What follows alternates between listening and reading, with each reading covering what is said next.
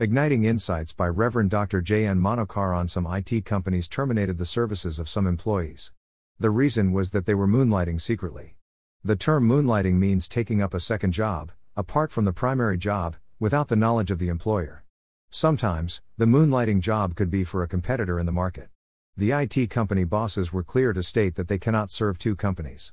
Lord Jesus Christ also warned his disciples that they cannot serve two masters, God and Mammon. Luke 16:13. Disguised Satan. In the world, Satan functions strategically. He does not offer or show himself as an alternative to God.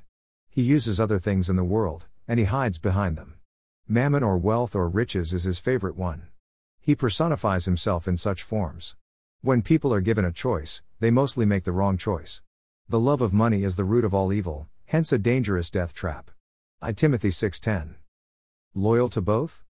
It is not possible to be loyal or devoted to both at the same time. Priorities are determined according to supreme loyalties. Dividing priorities or time or energy between two competing entities is not possible.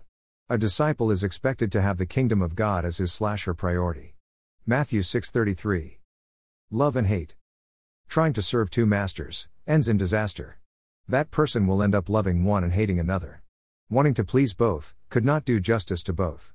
Hence, will end up loving one and hating another. In this context, loving the mammon becomes a natural choice as the result seems to be immediate and provides gratification. Service. Service could be freedom or tyranny.